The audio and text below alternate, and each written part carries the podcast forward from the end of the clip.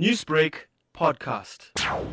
Now, torrential rain triggers emergency in Indonesian capital, with thousands moved into temporary shelter and more downpours forecast. Uh, this has caused flash floods to inundate large parts of Indonesia's capital and nearby towns, killing at least 21 people and forcing thousands more to evacuate.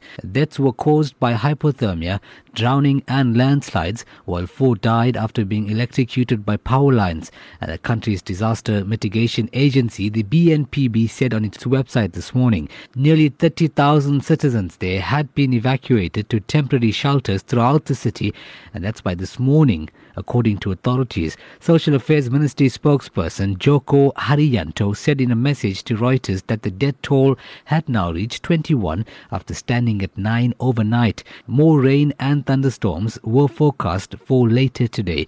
Television footage showed cars almost completely submerged and people wading through murky brown water in some parts of the capital.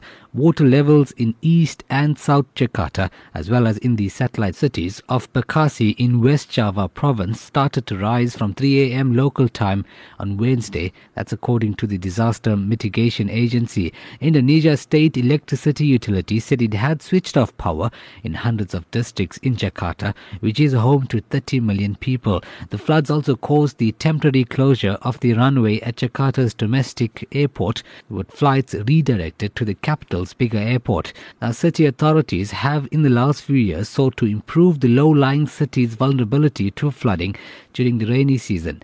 More than 50 people died in one of the capital's deadliest floods in 2007, and five years ago, much of the center of the city was inundated after canals overflowed. And that's a wrap of your international news.